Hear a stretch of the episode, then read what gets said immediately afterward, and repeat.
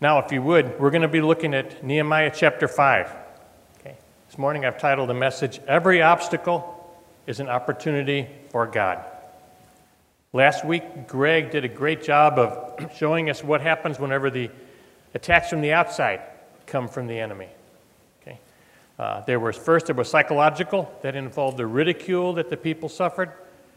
Second was physical. There was a reality of a, of a possible attack at any moment the enemy said that we're going we're going to come upon you when you don't know we're coming and we're going to kill you. Then there was the personal. The neighboring Jews in the area literally came to them, to Jerusalem, the Jews there, and 10 times told them to stop. So those are the attacks from the outside. Today we're going to look at how the enemy does things. If he can't get you from the outside, he'll come at you from a different direction. He'll try to attack from within. And we're going to see God, a godly response to that. Again, chapter 4 ended with a great victory. The people of God doing the work of God. They did it despite all the obstacles. They worked with a sword in one hand and a trowel in the other, and they wouldn't let their enemies stop them. Okay. So, what we're going to look at today is three parts of a drama that unfolded in chapter 5. First, there was a great cry, it reveals sin in the camp. Second, there was a great assembly it produced correction, repentance, and healing. Third, there was a great example of servant leadership. In Nehemiah 4:14 it said, "Remember the Lord who is great and awesome." In 4:19 it said, "The work is great." That was the positive, that was the victory. But then we see in chapter 5 verse 1 a different kind of great. Now there arose a great outcry of the people and of their wives against their Jewish brothers. Notice this wasn't against the Amorites or the other folks that were trying to come against them, it was against their own people. For there are those who said, With our sons and daughters we are many, so let us get grain that we may eat and keep alive. There was a famine going on, and they were literally starving. There were also those who said, We are mortgaging our fields, our vineyards, and our houses to get grain because of the famine. Even those who had property who had the advantage of not being as, as poor as the poorest, they were also being affected. They were, there was no hedge against the, the problems that were going on. And there were those who said, We have borrowed money from the king's tax on our fields and our vineyards. Even the taxation was causing those folks who had property, fields, okay, they were also needing to mortgage them.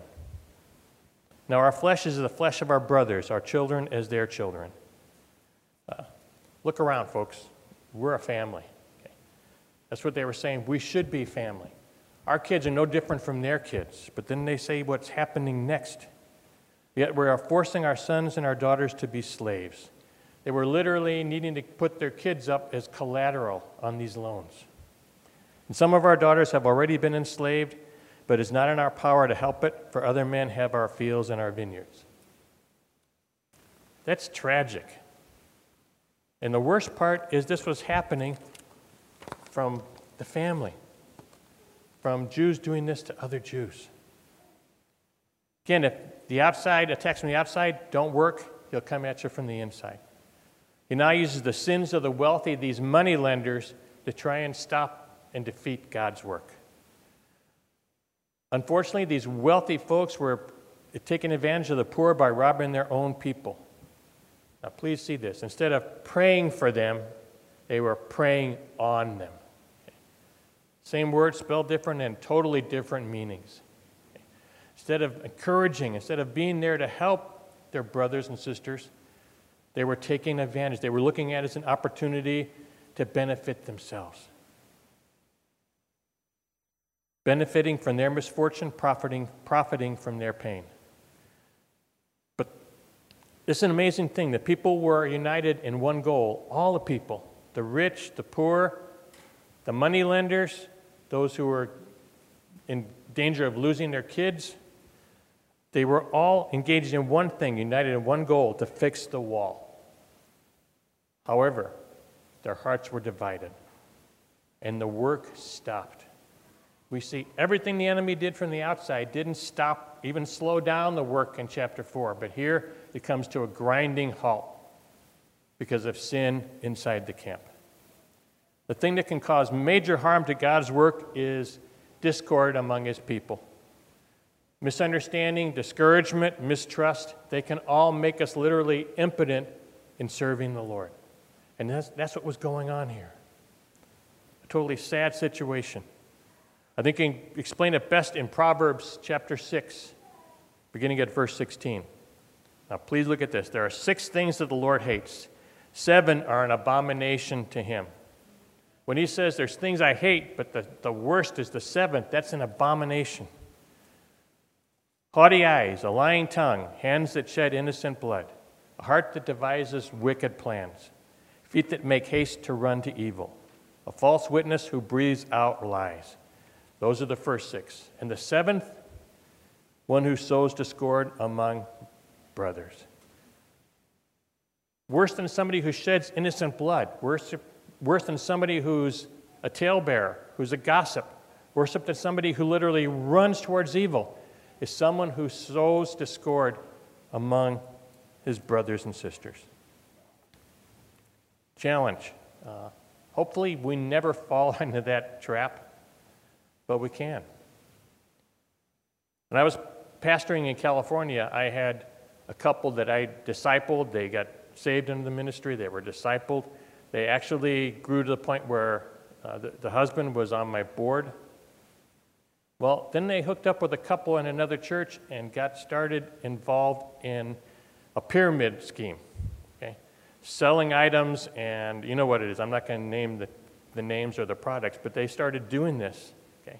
And they started showing up at church and using an opportunity to try and put people on the spot, trying to get them to join, okay, to sign up.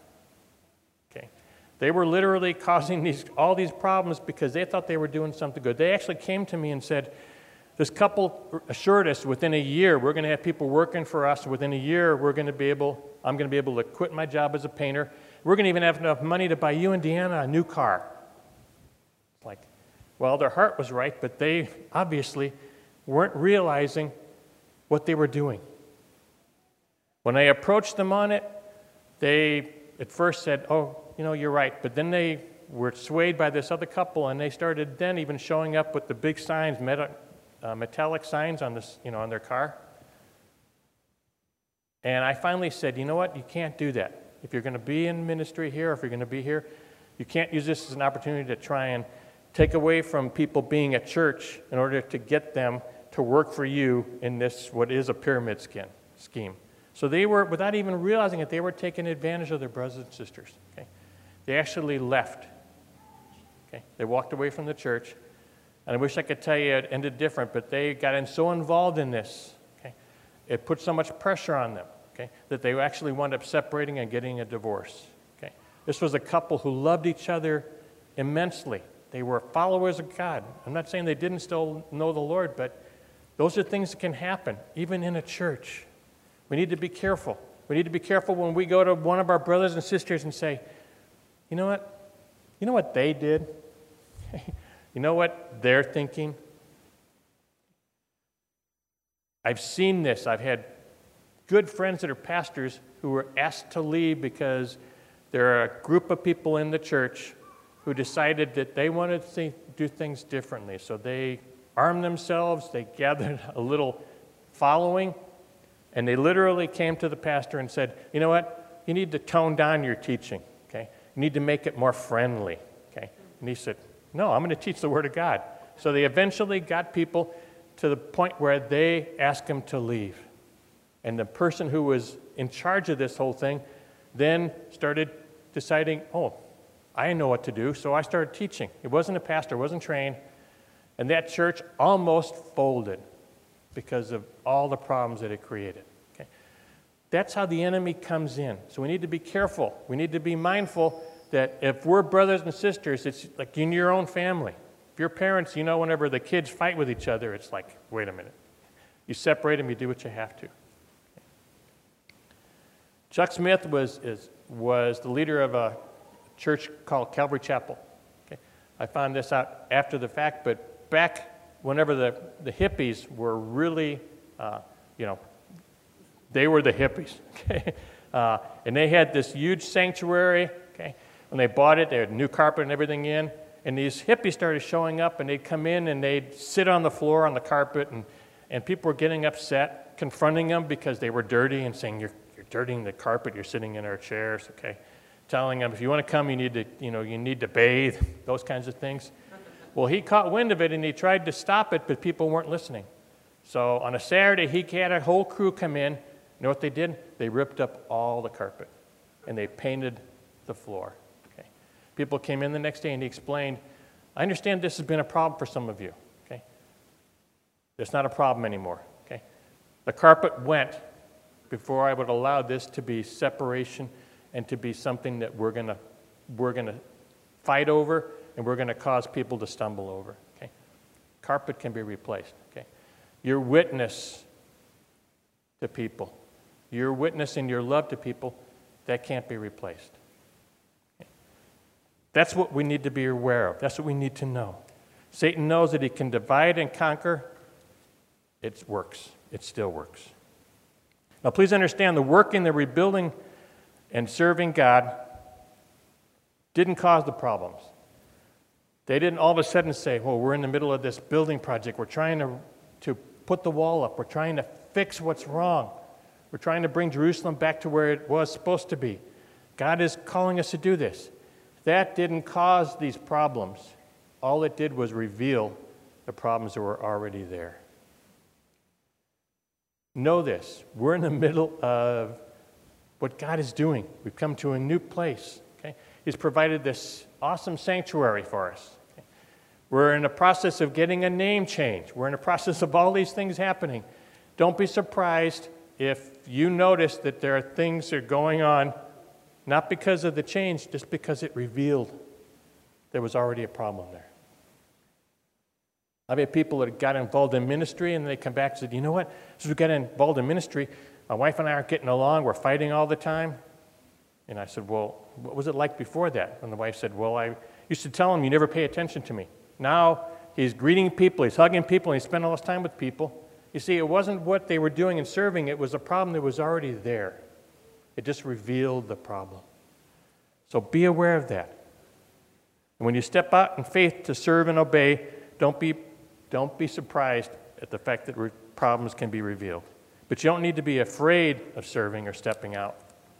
Because, like it was in this, this instance, God used this situation to bring to light the problem so that it could be fixed. So he could answer the prayers of those people who were hurting, who were needy. So, what was Nehemiah's response to what he heard?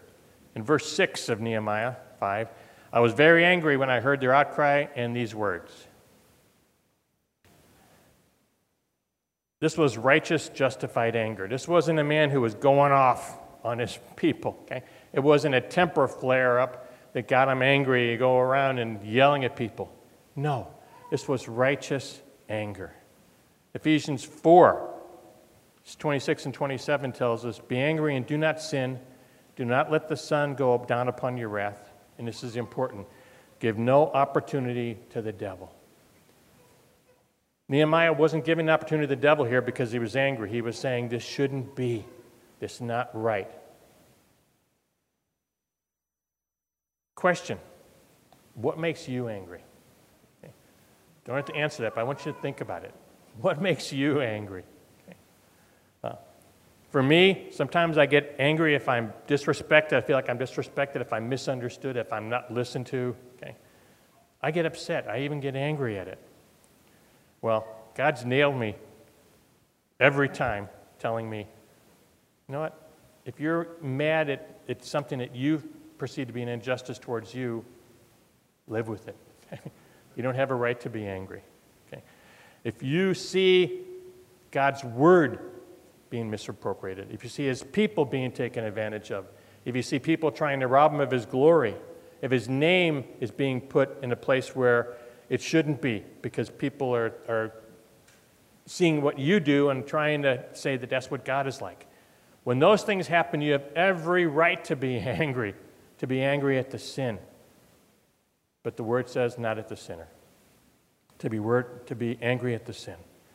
And that's what we see Nehemiah doing. In Matthew 23 13, it happened 14 times in the Gospels, Jesus said, Woe to the Pharisees, the scribes, the hypocrites. Okay. 14 times he got angry because he saw how they were mistreating the people, how they were misrepresenting him, how it was affecting his people that he loved. Remember John 2 when he went into the temple? A corded whip, okay? Overturned the tables and scattered everybody, okay? He was angry then. Again, it wasn't because of him, it was because of what they were doing, misrepresenting his father. There were people in there selling what they said were animals that you can use for sacrifice, and they were just charging an exorbitant price. They were money lenders, money changers, and he went in and did it. Okay. But in Luke 23 34, he said, Father, forgive them, for they know not what they do. That was his response to people who were mistreating him. So you see the difference. The anger, you can be angry and sin not, but you have to understand where your anger is placed and what direction. Okay? I don't think there's any scriptural basis for you driving down the road. I confess I do it. And somebody is driving what I think is, is not too smart, okay? Maybe even cutting me off or doing something like that, okay? And I get angry at them and I and I, I know that I'm not supposed to call them stupid because that's what the word says. But I find myself trying to get around that by saying, Oh, you're not too bright, are you? um, my heart is still in the wrong place. Okay? That's not the way we should be doing things. Again, in verse 6, he said, I was angry when I heard their outcry in these words. Okay? It's important to understand this. He had been there only 52, 52 days and it was completed. Okay? The job had started, okay? and when they came to him, the work stopped. Now, he could have easily said, You whiners, okay? you know, get back to work. You know, you complainers, get back to work. But you know what he didn't do? He didn't say that because he listened to what they said. He listened. Okay? He didn't decide, oh, this work is more important than the way you guys feel. No. He listened to them. He gave them validation because he listened. Do you have that gift? Do you have that gift of listening? Okay. Everybody can hear, but do you really listen to people? Do you? Okay. The enemy, obviously. um, I heard something that really didn't make me angry, but it got me upset. This is on a Christian radio station. They said, the psychologists have come up with this theory about red light when you're speaking. They said when you're speaking in the first 30 seconds you're talking to somebody, it's like a green light, they're going to listen to you. The next 30 seconds is like a yellow light, they're going to start thinking, you hurry up. And after 60 seconds, the red light comes on and they just block you out. Okay? You know what? Bogus. Okay? No. It shouldn't be that way. Unfortunately, it is, but it shouldn't be that way somebody, especially a brother or sister, comes to you with a need, okay, if you're sitting there thinking, okay, I got to go do this, you know, or you're already waiting to answer them before they're even finished talking, if you're not listening because you're distracted or you're just like, oh, I can't believe they're just going on and on with this, okay? Shame on us when we do that. Shame on us when we do that. Okay? Then in verse 7, he said, I took counsel with myself. In Nehemiah 1, we realize that Nehemiah heard of the problem, he listened to the people, he prayed, he searched his own heart, then he responded to the need. That's, that's his MO, that's his, his behavior when he came to problems like this. Okay. It says, I took counsel with myself. Saved or unsaved, it doesn't matter. We all do that. Okay? You want to know how? Next time you're trying to pick out a movie from Redbox, okay? I want to see this, you know, eh, no, I don't feel like a chick flick. I want to see an action movie. You, you know, you start counseling with yourself, okay? If you're an unbeliever, I remember those days, it's like, man, I want to go those friends and do that, or I want to go to that party, or it's like, oh, she smiled at me. okay? It's like, I wonder what that means. Okay, you start counseling with yourself. But in his case, and it says that he counseled with himself, okay, he looked back on what he knew about God. He looked back and said, you know, and, and reasoned, okay, this is going on, this is a problem, but God wants this work to happen. And these people need to be corrected, but there also needs to be a chance for restoration. There needs to be a chance for healing. He sought God in what to do. That's what it means he took counsel with himself. Again, I took counsel in verse 7. I took counsel with myself. I brought charges against the nobles and officials. I said to them, You're exacting interest, each from his brother. See, when he did this, he provided proof. Because I believe when the people came to him with the problem, they didn't come to him because they thought he was a great man who could fix the problem. I'm going to repeat that. They didn't come to him because they thought he was a great man who could fix the problem. I believe they came to him because they saw him as a good man who would fix the problem. Big difference. Big difference. Okay? He wasn't a super saint. Okay? Don't want to burst bubbles, but we don't have any super saints here either. Okay? But we do have my brother Tim back there. we have Dennis. Okay? You know why I'm picking on those guys? They're not super saints, but I know they're good men, and I know that if I have a need or a problem, I can call them and say, Hey, brother, can you help me with this? Can you pray for me? I know that if it's in their power to help and, and do something for me, that they will. Okay? That's what they saw in him. Shouldn't that be the way people view us? Okay? Shouldn't that be? You never said a word to your neighbors about the Lord, okay? if you never spoke to one of them and told them you're a Christian, if somebody was rounding up Christians and they came to them and said, Well, what about Mike? Okay. What about Wes? What about Dave? Okay. Well, the neighbors say, I've seen his behavior. He's probably one of those Christians. Okay. That's the way it should be. That's the way it should be. Again, he brought charges against them. Okay? He wasn't a politician who said, Is it popular? Is it safe? Instead, he decided what is right. And he spoke correction and conviction to them. He literally said, Stop what you're doing.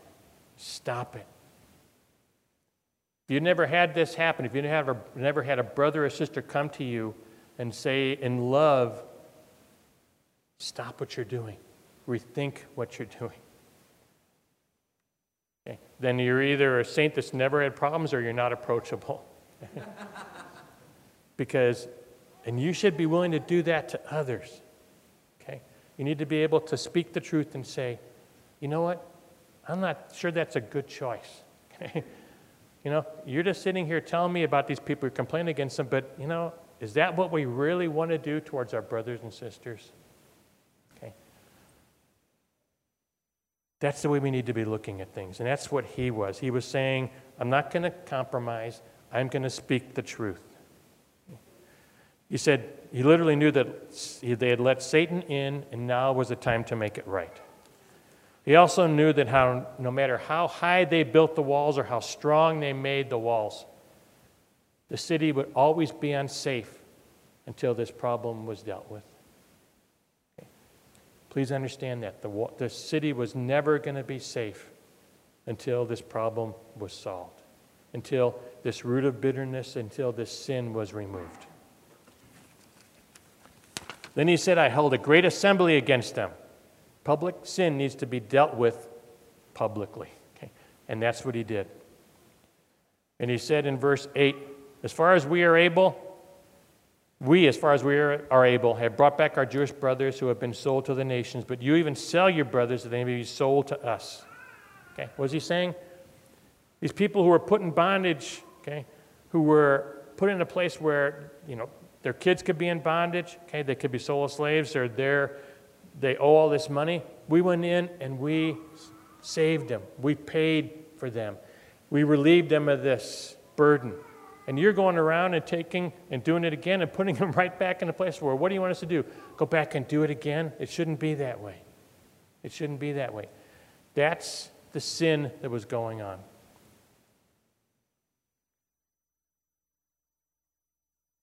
Their response, they were silent and could not find a word to say.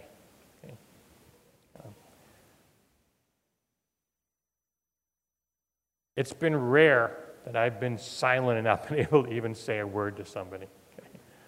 But there are times whenever I come face to face with, with where I'm at with my heart and even how I've sinned and made wrong decisions, and sometimes I felt speechless. Because I could say, you know what, you're right, okay, or you know what, I'll pray about that, or I'll think about it. No, you're just left speechless. That's what happened when you come to somebody with the Holy Spirit. You come to them in love, you come to them and speak the truth. Verse 9, you ought not to walk in fear of our, in fear of our God. Okay? That's what they were saying. It's like, Okay? You did these things, but don't you have a fear of God? Psalms 111:10 said, "Fear of the Lord is the beginning of wisdom. All who practice it have good understanding. His praise endures forever." See, the fear of the Lord, he was telling them here, is reverence, respect. It's a healthy fear of disappointing God. When I was growing up, I had a, a fear of disappointing my parents. Okay? I didn't want to. Okay? the things, the stupid things that I did, I did everything I could to hide from them because I didn't want them to be disappointed. It was a safety net I had in relation with my wife. Okay? The safety net was I loved her to pieces. And I never had to, I never had a desire to ever stray from that relationship. But the safety net was I knew she knew me so well that if I ever turned into a complete idiot and did something, I couldn't hide it from her. She'd know in a heartbeat that something had happened. That was a safety net because I would never even wanted to put myself in that place because I never would want to hurt her that way. Do you have that kind of a relationship with God, knowing that if you do something stupid, God's going to know it? Maybe nobody else will, but God will. And when you sin, you also sin against God the Lord who hung on the cross to, pray for, to pay for our sins. That's what real walking in the fear of God should be. There's a quote If you fear God, you're not afraid of anything else. That's awesome. But if you don't fear God, you're afraid of everything else. It's true. It's true. Again, in verse 9 to prevent the taunts of the nations of our enemies. He was saying, look at how this is reflecting on God. Look at how people are looking at us in Jerusalem, at our family, and seeing how that's affecting it. This is a reflection of God. Often we find in churches that they argue over things that aren't really important. Okay, if you've ever known that, if you've been in church long enough. Okay. Uh, in fact, I think in some churches, people are playing church. Okay. You know why?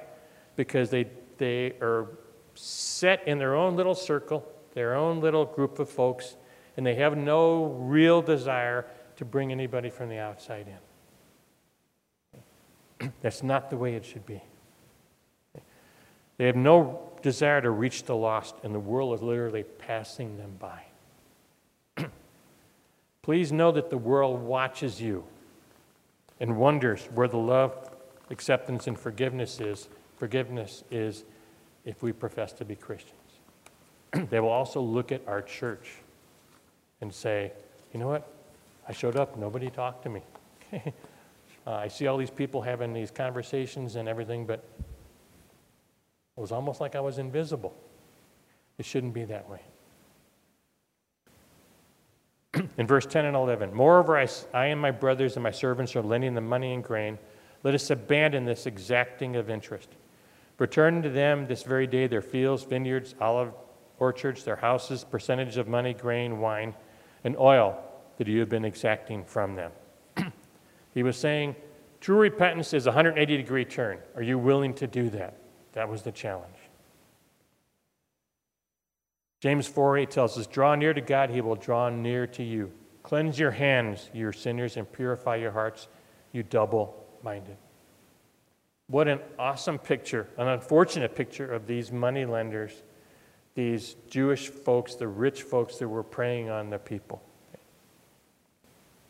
Cleanse your hands, remove those things, give them back, purify your hearts, you double minded. Remember, these were the folks that were still working on the wall as they were taking advantage of their brothers and sisters.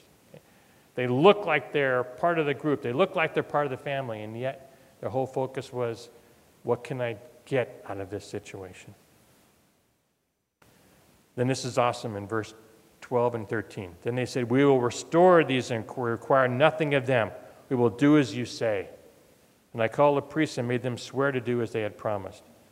I shook out the fold of my garment and said, So may God shake out every man from his house and from his labor who does not keep this promise. So may be shaken out and emptied. He didn't just say, Guys, I hope you feel bad for this. Okay? He said, Now is the time to prove your heart. Okay? Don't just say to me, I need to pray about this. No, you need to act. And that,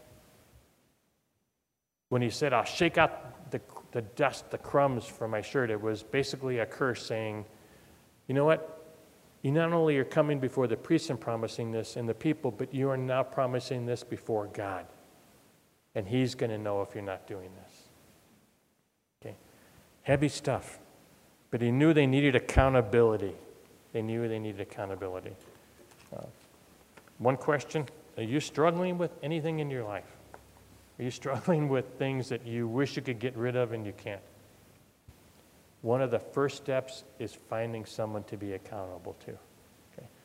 It's so important, so vitally important. Verse 13, and all the assembly said, Amen, and praise the Lord. And the people did as they had promised. See, this wasn't an economic summit that was called. Okay? This wasn't a lynch mob that was gathered so they could rip into these wealthy brothers and sisters, these wealthy Jews. It was a chance to Nehemiah to bring a firm, loving, biblical approach to the problem. And what did it turn it into? It turned it into a worship service as there was restoration. Okay. Don't you wish every situation you enter, every problem you have to deal with, would result in that? Okay. It will result in worship in the end. Okay. Worship in a it would end up as a praise report. Okay. That should be our goal. And we look at the example of a servant leader in Nehemiah verse 14, 15, 16. Moreover, from that time I was appointed to be their governor in the land of Judah from the 20th year to the 32nd year of Artaxerxes the king. Twelve years, neither I nor my brothers ate the food allowance of the governor. The former governors who were there before me laid heavy burdens on the people and took from them their daily ration, 40 shekels of silver. Even their servants loaded it over, lorded it over the people. But I did not do so because of the fear of God would have been easy for him to say, it's always been done that way. People have accepted it, they've, they've complied, but he didn't. He said, it shouldn't be that way. If we're called to be servant leaders, we're called to lead by example. Verse 16 I also persevered in the work on this wall, and we acquired no land. All my servants were gathered together for the work. See, he wasn't a hypocrite. He was actually, he wasn't in an ivory tower or a big office in a megachurch, okay, separated from the people. He got in and got his hands dirty. He was involved. That's a servant leader. Okay. The elders all made a decision when the elder board was formed that we were going to be, Ryan, what kind of leaders? Servant leaders. Okay. That's why you see us helping out. That's why, you know, if you ever need anything, you need to know that we want to be available to you, servant leaders. D.L. Moody said this A holy life will produce the deepest impression, but lighthouses blow no horns, they only shine. You don't have to be out there blowing your horn. You have to be saying, Notice me. Okay. Your light will shine if you're really loving on people, if you're being an example. Verse 17 Moreover, there were at my table 150 Jews and officials, besides those who came to us from the nations that were around us. Now that was prepared at my expense for each day one ox, six choice sheep, and birds, and every 10 days all kinds of wine in abundance. Yet for all this I did not demand the food allowance of the governor because the service was too heavy on this people. We didn't take what we could have. We didn't take advantage. We won't touch anything of the people's because the people because we know the Lord loves them and he's called us to love them. He was speaking about him and his servants here. See, right in the middle of the path of spiritual service is the cross. You want to be a servant of the Lord, if you want to serve him, realize the cross is right in the middle of the path. That cross says, be willing to die daily. Be willing to be picking up your cross and carrying it, to crucify the flesh. That comes right in the middle of you wanting to serve. Okay. But praise God that it does, because it gives us the right perspective. Philippians 2 3 says, Do nothing from selfish or empty conceit, but with humility of mind regard one another as far more important than yourselves. Do not merely look out for your own personal interests, but also for the interests of others. Our last verse here Remember for my good, O my God, all that I have done for this people. Verse 19. Now that could sound like, wow, what conceit, what pride. Okay. It wasn't. It wasn't. He was saying to God, My only real concern in this, God, is not if people notice me, but if you know what I've done for you. You know what kind of freedom there is in that? you don't have to be worried if, if people are, you know, realizing, oh, you know what? Afterwards, I put all these chairs away. I was going around picking up scraps of paper on the floor. Okay? Or I got here early to do this. Or I'm down there laboring with the kids. If people do notice, if God allows that, praise God. But it should be enough for all of us to know God, I'm doing it for you. I'm doing it for you. Hebrews 6:10 tells us for God is not unjust as to overlook your work and love that you have showed for his sake in serving the saints as you still do. I want you to take some things with you today. Realize that when God's work is prospering, the enemy will come in and cause problems. We need to be able to confront the problems courageously. If not, they're just going to go underground and create roots of bitterness and produce bitter fruit. Third, be sure your integrity is intact. The man or woman who serves the Lord finds themselves in a compromising situation. Okay? It not only can ruin your witness, but you know, it also can cause you to realize, wow, when you start sharing with somebody, Man, that is so hypocritical because I was just out doing that last night. Okay? It shouldn't be that way. Shouldn't be that way. You see, every problem is an opportunity for the Lord to work. Please take this with you. Every opportunity, every that, that you see is, even in a problem, is a chance for God to work. See, solving problems in ministry is not an intellectual exercise, but a spiritual experience. If you depend on the wisdom of the world, you know what you're going to get? What the world can give you. If you depend on the wisdom of God, you know what you're going to get? What God can do for you. So as you approach these problems, don't say, logically, how do I do this? Say, Lord, what do you want me to do? I'm putting it in your hands. I'm seeking you. Luke 18 27 says, What is impossible with men is possible with God. Please believe that. Every opportunity is a chance for God to bless, to bring healing, to bring a solution, to strengthen you. Everything He is able to do for us can come out of even the worst situation.